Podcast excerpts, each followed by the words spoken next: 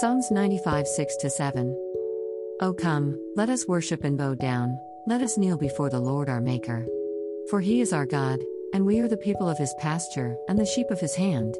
Today, if ye will hear his voice, Psalms 95 6 7. The whole psalm is a call to worship. In the verses above, David invites the people to worship, which is to do obeisance, laying down the whole body with hands and legs stretched out. He calls the people to bow down their heads and then to kneel. All these are postures of worship. Different people worship differently. David wants the people to worship with an expression of worship they would like to express to the Lord. There is only one God to worship, the Lord our Maker, the Creator, the one who has designed each one of us differently and has written his purpose and his will for each of us in his books.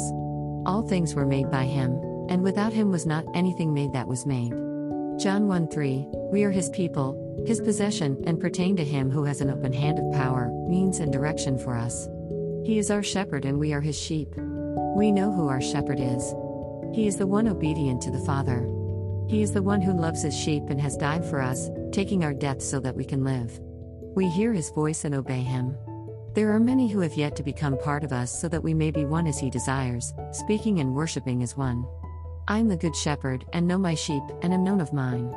As the Father knoweth me, even so know I the Father, and I lay down my life for the sheep. And other sheep I have, which are not of this fold, them also I must bring, and they shall hear my voice, and there shall be one fold and one shepherd. John 10 14 16. Today, meaning from sunrise to sunset, or from one sunset to the next, and actually means daily, we need to hear meaning to listen and obey. The thought is continued to the next verse, 8. Don't harden your hearts and turn a deaf ear to the words of the Lord, as our fathers did in the wilderness after their deliverance from Egyptian slavery. David warns the people. God calls this time the provocation, the day of temptation in the wilderness. This time is so memorable to God, but not in a good way. It is good to remember God's work in us, for us and through us because it encourages us, inspires us, and comforts us. But we also should remember our failures and not forget God's mercy and help in our weakness. Both should persuade and prompt us to worship God. He is merciful and continues to pursue us with his love. Behold, I stand at the door and knock. If any man hear my voice and open the door, I will come into him, and will sup with him, and he with me. Revelation 3:20. Jesus continues to the very end to draw us to him.